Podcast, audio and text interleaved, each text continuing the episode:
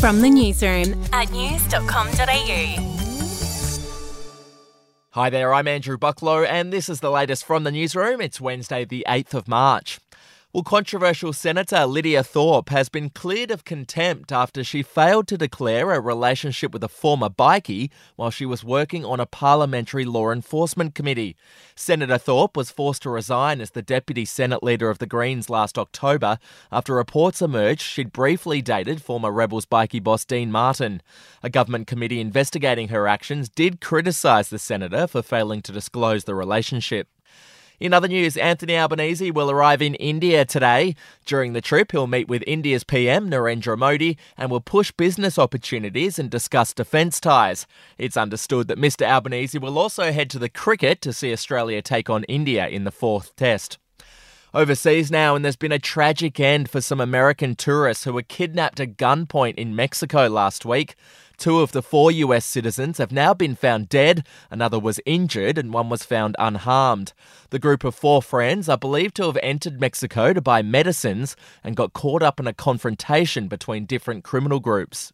Moving on now, the most influential women in Australian sport have been revealed.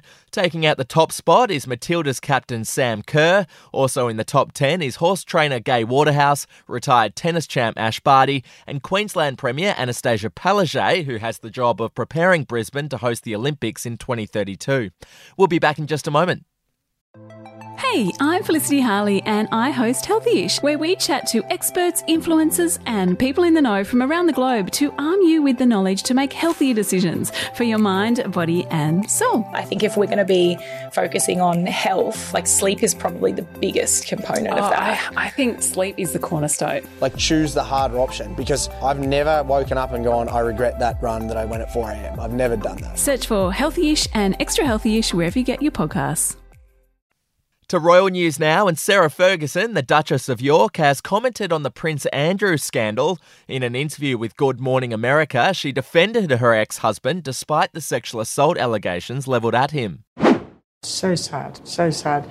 We've been there for each other. You know, when I've gone through really bad times in the past, Andrew's always been there. He is exceptionally kind.